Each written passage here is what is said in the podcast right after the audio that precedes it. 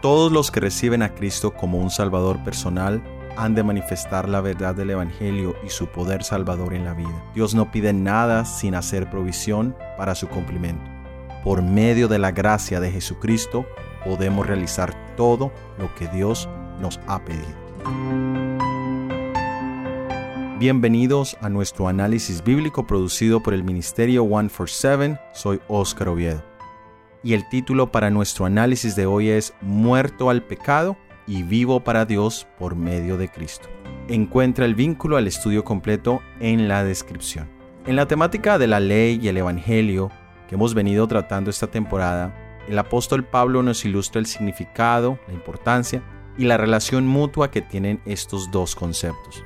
En este episodio miraremos el tema de dos conceptos, muerte y vida, en el contexto de la salvación, del Evangelio y de la ley.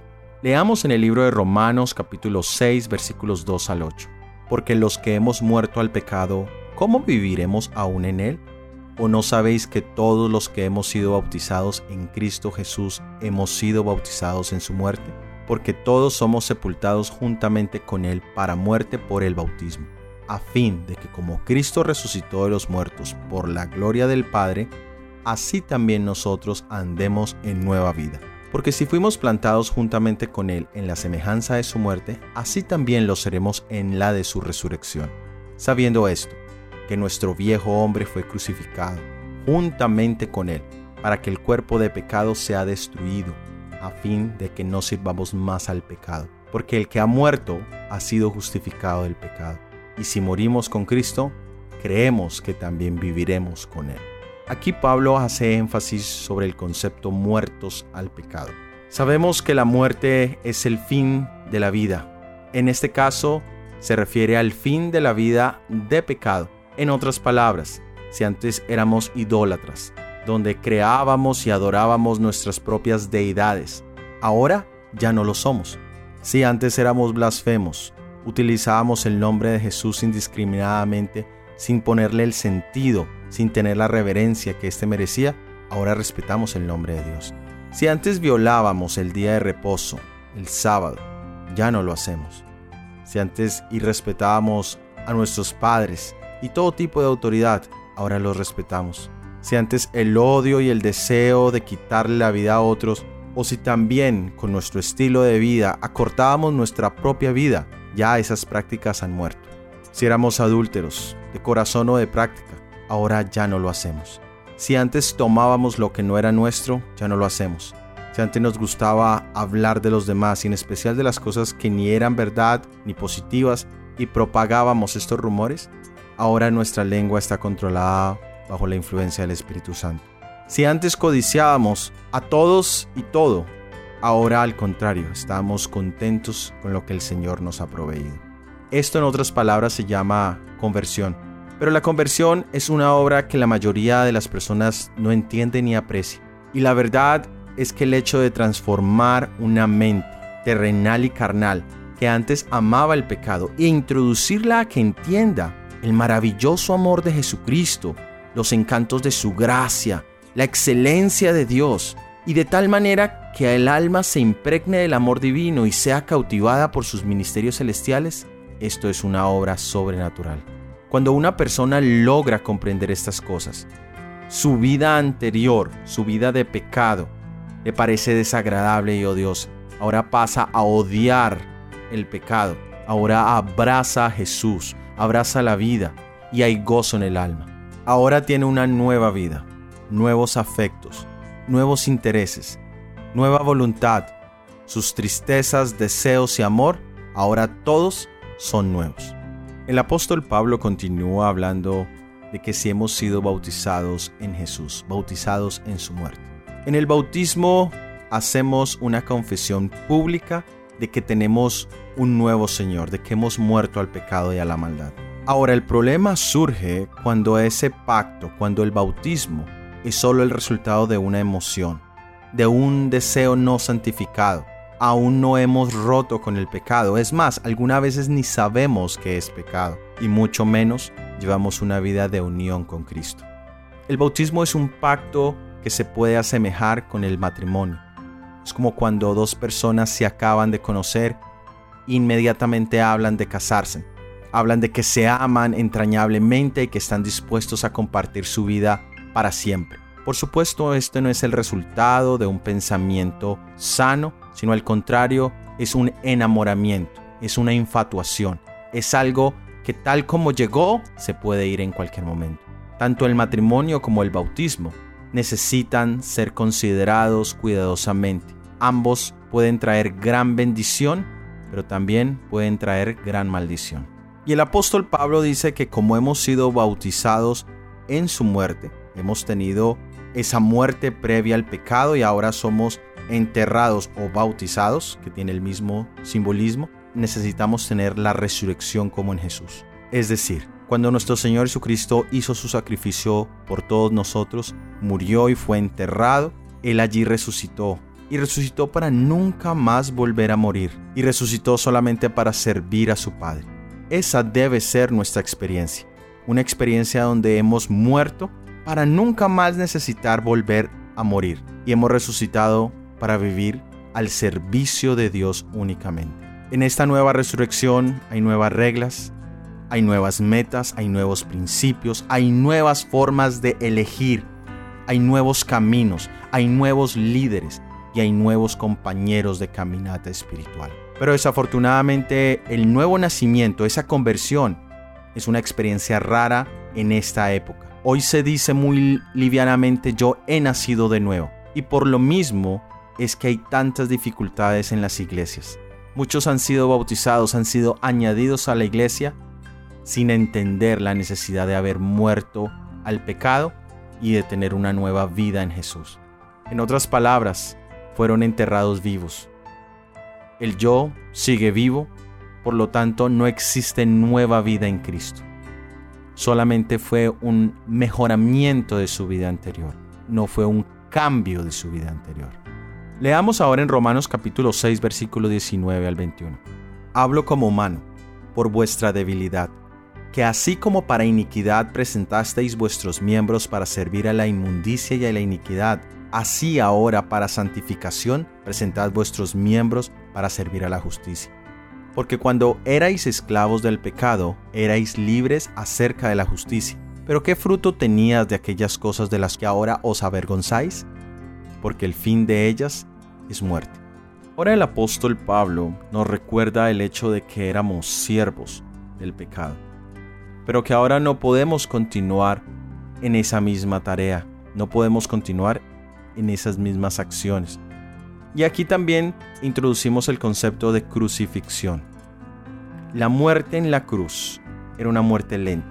Legalmente se consideraba muerto a la persona en el mismo momento en que se le crucificaba, pero en realidad la persona podía tomar un par de días al menos antes de llegar a morir de hecho, existe al menos un caso registrado por el historiador judío Flavio Josefo, que habla donde tres personas fueron crucificadas, pero una de ellas logra ser rescatada, curada y sobrevivió. Y Pablo utiliza esta ilustración para mostrar el proceso de santificación del cristiano. La carne está allí, muerta legalmente, muerta sus acciones, pero está agonizando, no ha muerto totalmente y existe el peligro de que vuelva a vivir si se le alimenta. Pero ¿cómo podemos hacer que la carne sea crucificada? ¿Debemos infligir dolor a nuestro cuerpo? No, esa no es la intención. Debemos darle muerte a la tentación de pecar. Debemos expulsar y cuidar nuestra mente de cualquier pensamiento corrupto. Tal cual hablábamos la semana pasada, necesitamos asegurarnos que no estamos alimentando nuestra mente con cosas que nos pueden llevar a que nuestra carne vuelva a bajarse de la cruz, se recupere, coja fuerza y vuelva a su vida antigua de pecado. Sigamos leyendo en Romanos capítulo 6 versículos 11 al 13. Así también vosotros considerados muertos al pecado, pero vivos para Dios en Cristo Jesús nuestro Señor. No reine pues el pecado en vuestro cuerpo mortal, de modo que obedezcáis en sus concupiscencias ni tampoco presentéis vuestros miembros al pecado como instrumentos de iniquidad, sino presentados vosotros mismos a Dios como vivos entre los muertos, y vuestros miembros a Dios como instrumentos de justicia. Pablo nos dice que no podemos permitir que el pecado vuelva a reinar. Y aquí es donde podemos hablar de estos tres grandes elementos que todos nosotros tenemos y que debemos cuidar para que el pecado no reine y siga crucificado. Son, son las personas con las que nos relacionamos, son las cosas que nosotros hacemos y los lugares que nosotros frecuentamos. Yo te pregunto, mi hermano, tus amigos y compañías presentes te elevan espiritualmente o te llevan de regreso a la vida antigua.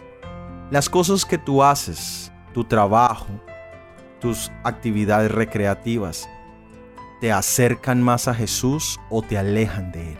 Y los lugares que tú frecuentas, mi amigo y amiga, son lugares donde te acercas más al servicio de Jesús o donde te acercas más al servicio de la carne. La verdad, mis hermanos, es que mantener la pureza de espíritu, tratar nuestro cuerpo como ese templo especial del Espíritu Santo, es un deber sagrado para con Dios. Si nuestro corazón, si nuestra mente se dedica a servir a Dios, a obedecer sus mandamientos, si le amamos con el corazón, con toda nuestra fuerza, con toda nuestra mente, con toda la capacidad que tenemos, y buscamos servir a nuestro prójimo, seremos encontrados dentro de los leales y fieles. Estaremos viviendo la vida de Cristo Jesús. Pero la verdad, mis hermanos, hay una distancia entre el ideal, lo que deberíamos ser, lo que quisiéramos ser y lo que somos. Y la diferencia se llama disciplina. Disciplina es esa cualidad que permite que todos los días haga exactamente lo mismo.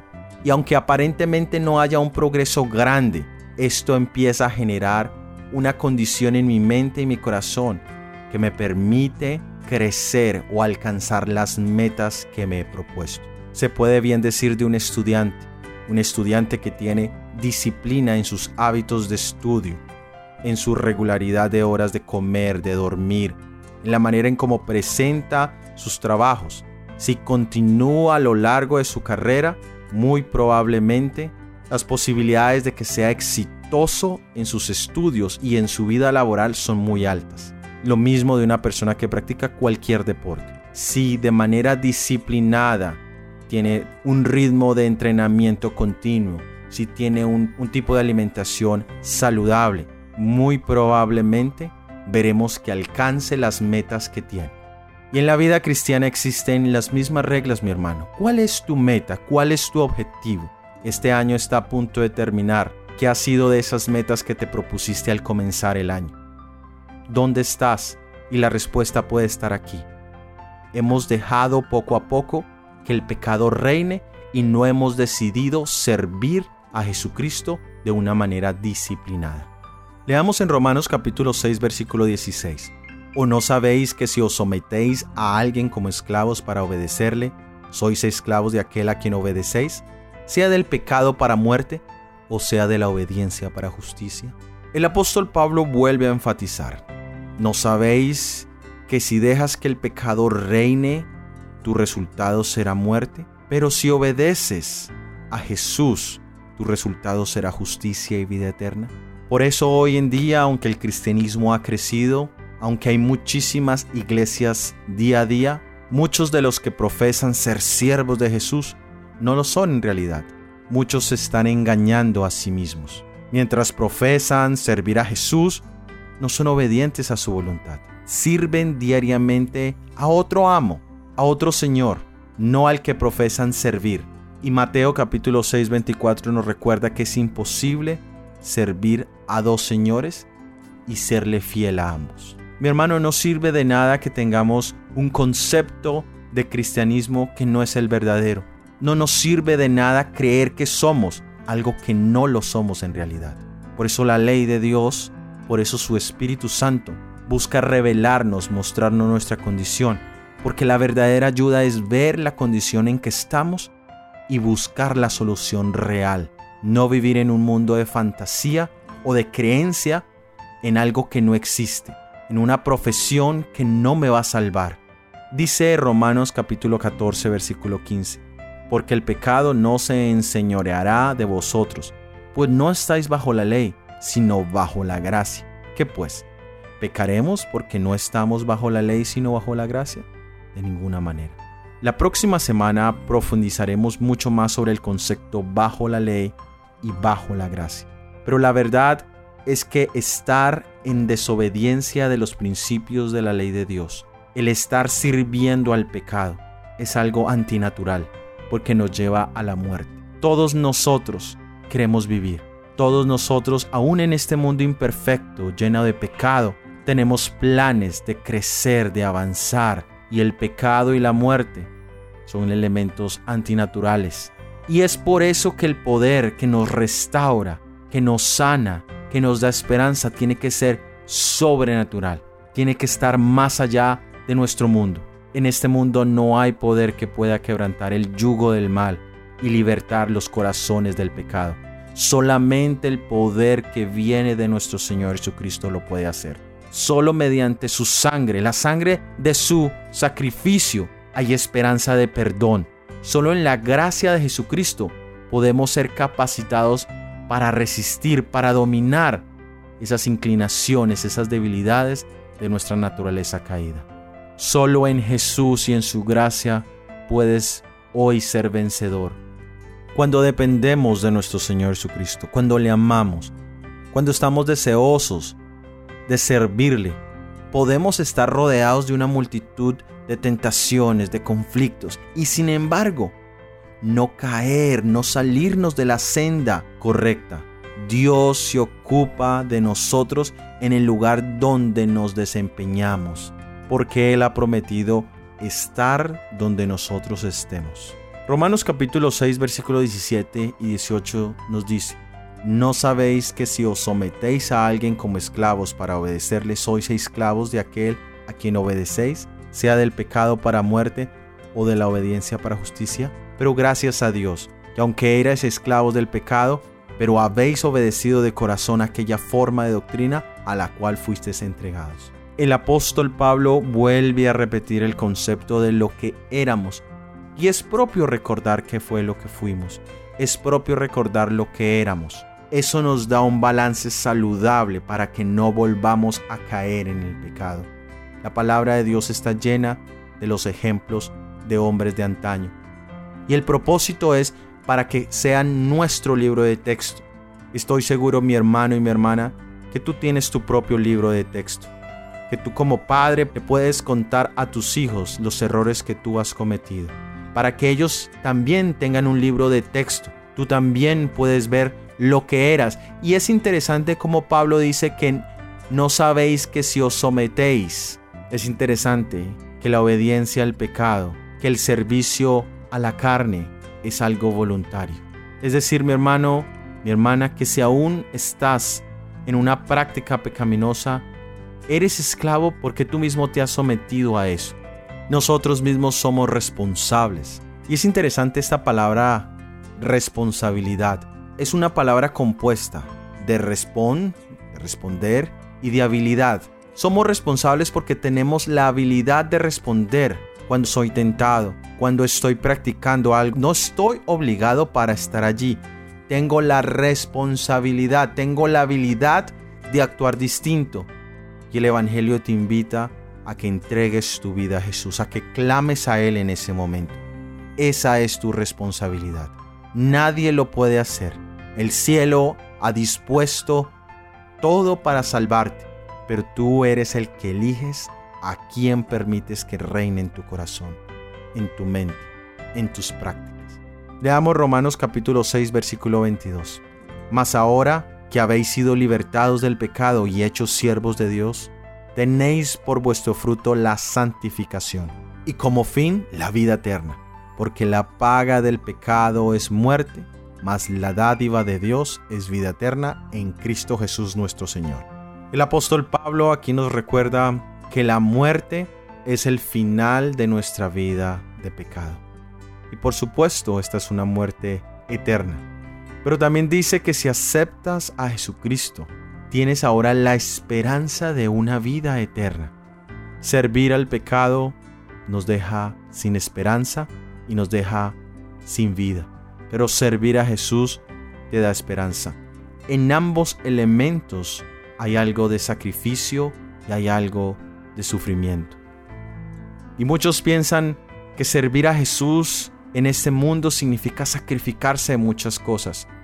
Créeme mi hermano y mi hermana, que perder la vida eterna es mucho más grande sacrificio y dolor que hacer que nuestra carne sea crucificada, que se sienta incómoda, que luchemos día a día con nuestras inclinaciones, que tengamos una lucha con el pecado.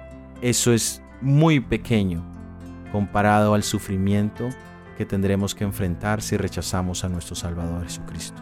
Necesitamos entender la malignidad de la enfermedad del pecado y necesitamos ver la necesidad de ser curados. Aquellos que no se dan cuenta de su pecaminosidad no están en condiciones de apreciar el valor del sacrificio de Jesucristo en su favor. El pecador se mide a sí mismo por sí mismo, o tal vez se mide con aquellos que como él también son pecadores. No contemplan la pureza y la santidad de Jesús.